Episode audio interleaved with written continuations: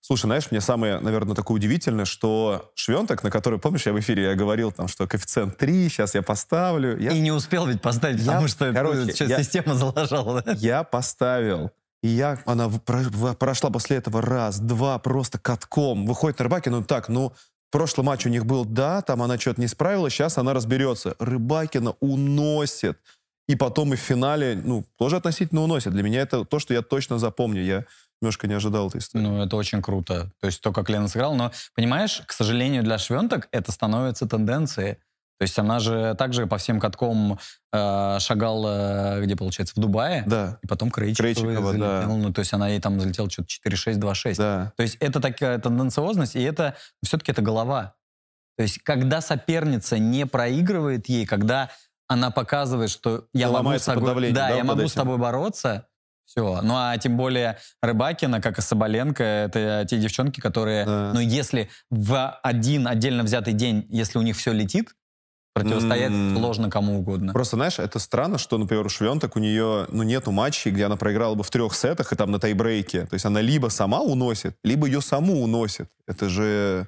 Это, кстати, хорошая, да, штука. Ну, то есть она довольно выносливая. То есть если она в третий сет закатывает, если вдруг у нее что-то не получилось в первом сете, дальше Да. она может исправить. Но у нее, в принципе, трех сетовых матчей. И у Да. нее там условный баранок у нее больше гораздо, чем... э, ну, То есть счета 6-0 больше, чем э, любого трехсетового поединка. Даже, даже Карне в прошлом году, если на Умблдоне, вспоминать эту ее серию из 42, по-моему, матчей, она проиграла в двух партиях. То есть вот Обалдеть, да. у нее такое ощущение, что вот у нее пунктик, она не может переключиться, если она начинает проигрывать, причем проигрывать А. в игровом плане. Только, смо- только вот у меня есть один стиль, я по нему иду, что-то не получается, ну, значит, буду с ним, да, Да, а жить тут- или умирать А тут, если она вначале э, здорово все стартует, и получается, что она сопернице показывает, что сегодня ты Да. меня не обыграешь, то все, вариков нет. А знаешь, у меня еще тоже наблюдение, что как будто бы Соболенко, она все-таки, она более талантливая, чем чем все остальные, по сути. И она вот действительно совершала в финале против Рыбакина огромное количество ошибок. То есть Елена продемонстрировала великолепную игру, естественно, это ее победа,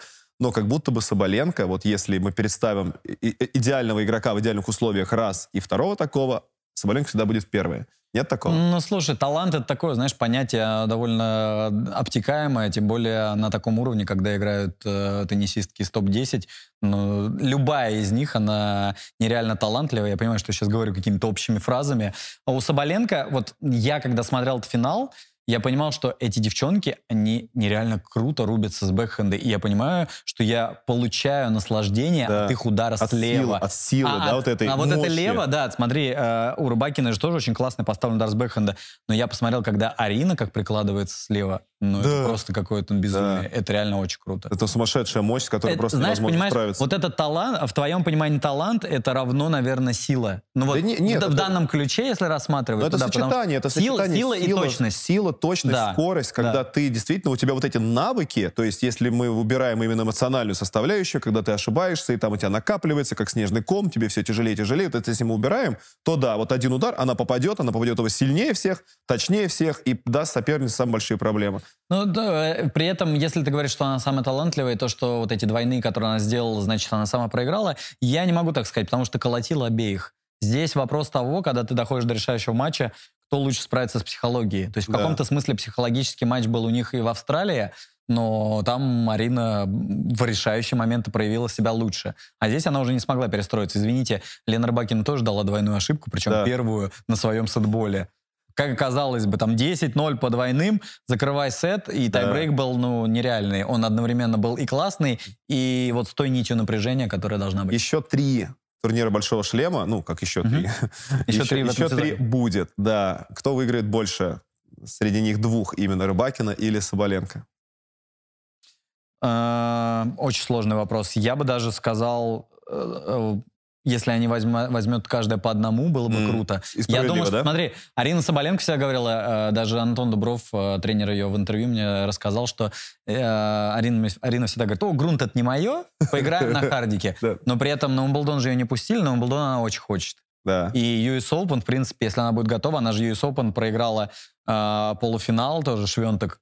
прошлом году, но в которой она могла закрывать спокойно. Поэтому я думаю, и на Умблдоне, и на US Open у Арины шансы отличные. На Горос, наверное, чуть меньше. Но при этом Горос у Рыбакиной, если она будет в хорошем состоянии, Лен вполне способна зацепить. Именно потому что, во-первых, я вспоминаю их четвертьфинальный матч с Павлюченковой, да. когда Настя играла в э, финале против Крейчика 21 год. И получалось там, получалось так, что Рыбакина Павлюченкова проиграла 7-9 в четвертьфинале. Да. То есть она уже как бы на грунте, да.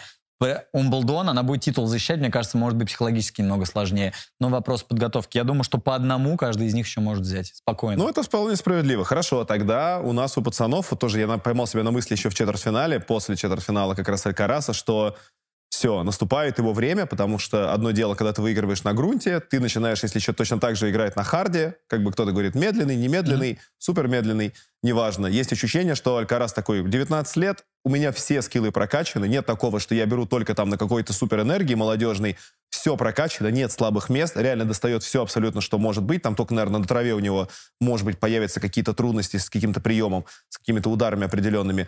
Но как будто бы он говорит, вот э, я по-настоящему сейчас вот просто пододвину вот этих вот ваших всех Джоковичей, Надали, Федерер уже ушел, Медведев тоже сейчас мы его отодвинем на второй план. Чувак в 19 лет. Мне просто интересно, был ли такой прецедент у пацанов, чтобы... И вообще, хватит ли ему эмоционально вот так вот сохранить эту историю? Я думаю, что эмоций ему хватит. Здесь, видишь, вопросы были к его состоянию, и, как оказалось, э, Три, да, три турнира, три финала, два из них титула. Э, грунт ему абсолютно не мешал, то есть он на грунте начинал готовиться, потом поехал в Индиан Уэллс и сейчас э, да. всех, всех обыграл в двух партиях. Поэтому сейчас еще в Майами будет титул защищать. Поэтому я думаю, что с точки зрения эмоций там все в порядке. Тем более, когда ты на таком драйве кураже, когда тебе 19, когда ты еще и уже и шлем выиграл, да, конечно, к нему внимание большое. Блин, как будто бы откуда мотивацию-то хватать? Он уже все, он уже лицо рекламной mm. компании Кельвин Кляйн, у него уже огромное количество денег призовых, вообще всего, на него просто все обрушивается, и с каждой новой победой у него все больше и больше и больше. Ты не думаешь, что когда-нибудь его просто это задавит, как и любого игрока, которому 19 лет? Это такой, знаешь, сложный вопрос, и это нужно смотреть в проекции, когда понятно, что эти, кон, эти контракты, они как, э, такая, как глыба, которая там действительно на него свалится. Но мне кажется, он от этого кайфует. Надеюсь, то есть у него, я у него, он, видишь, такое ощущение, что здравое зерно, то есть у него вот такой отличный баланс между угу. этими контрактами и тем, что он на корте. Потому что он понимает, для меня самое главное на корте. Да. А контракт это все-таки команда, там же вокруг него, там сколько там уже, реально человек пять. Не, не все из них тренеры, там Феррера, окей. Да. А очень многие действительно, как, знаешь, как такие агенты, которые, ну, которые, этим, которые этим занимаются. И это, конечно, то есть, да, понятно, да. что он сейчас там хедлайнер всего теннисного сезона, по сути. Неудивительно, что из-за него отменяют турниры, да, он не участвует, можно и турнир отменить. Ну, это была выставка все-таки. Ну, понятно. Знаешь, понимаешь, в Лас-Вегасе, это, но... Ради, ради такой выставки Алькарас, можно приехать. Алькарас — это человек, э, на которого покупают билеты. Что да. еще нужно ATP? И да. теперь нужно зарабатывать деньги, Логично. в конце концов. И, и на него билеты продаются. Да. Как продавались они на Джоковича, продолжают продаваться, как продаются они на э, Надаля, как продавались они на Федерера. Ну, Данил Медведев тоже, кстати, на него на US Open, да. например, ходили нормально. Слушай, 20 побед подряд было бы у Медведева, если бы он эту историю затащил бы, не получил четвертого подряд титула. С Майами сразу, пере, сразу вот перепрыгнули туда Получается, вообще нет... В Майами? Да, нет отдыха. И вообще же, если он уже устал и проиграл вот так вот в финале, как будто бы должен проиграть в одном из первых уже кругов э, Майами. Там, Логично? Если я не ошибаюсь, первые матчи, получается, в среду, а первые круги, получается, пропускают э, топовые игроки. То есть его первый матч в пятницу. А, получается, что у него 4-5 дней. Да. Угу. То есть Данил такой игрок, который он может сейчас два дня ракетку в руки, в принципе, не брать. Вопрос э, головой посвежее, мне кажется, он mm. будет. Мне кажется, здесь вопрос физики. Но это последний хардовый, хардовый турнир перед э, не самым любимым грунтом. Я думаю, что он э, будет, будет да? выкладываться. Вопрос, что ты не всегда можешь действительно э, чувствовать свой организм, который просто говорит тебе «стоп».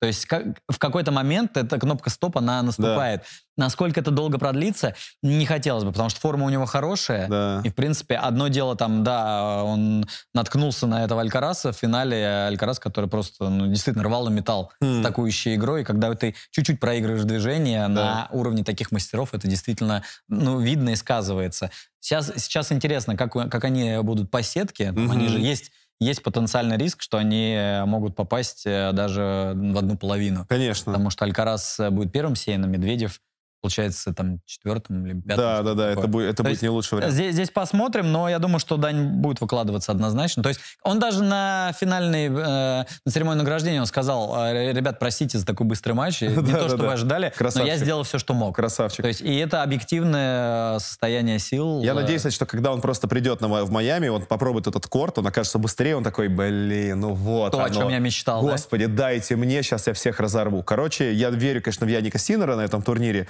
но как бы так держу в скобочках, что победе Дани Медведева я буду рад гораздо больше. Да мы, конечно, будем рады. Не-не-нет, именно что вот потому, что он вот входит в это состояние. Преодолел? Он показал, что он на медленной этой фигне может играть, и он может еще лучше играть, естественно, на быстрой. И я, кстати, верю, что он будет хорошо играть на грунте. Я понимаю, что у меня до этого вот. ничего не было. Я в этом плане, конечно, очень э, жду грунтовой части. И насколько... Нет, нас, наоборот, насколько Медведев, путь к преодолению.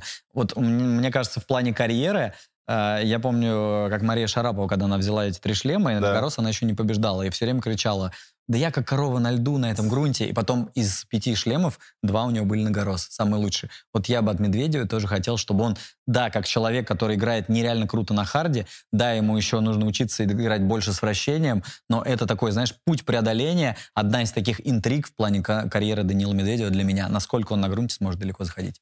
Будем смотреть в любом случае. У нас много классных матчей. Тоже подписывайтесь на больше, рассказывайте о нас своим друзьям и смотрите трансляции и в Телеге, и ВКонтакте. И записи мы тоже сохраняем. Будем следить за этим супертурниром в Майами.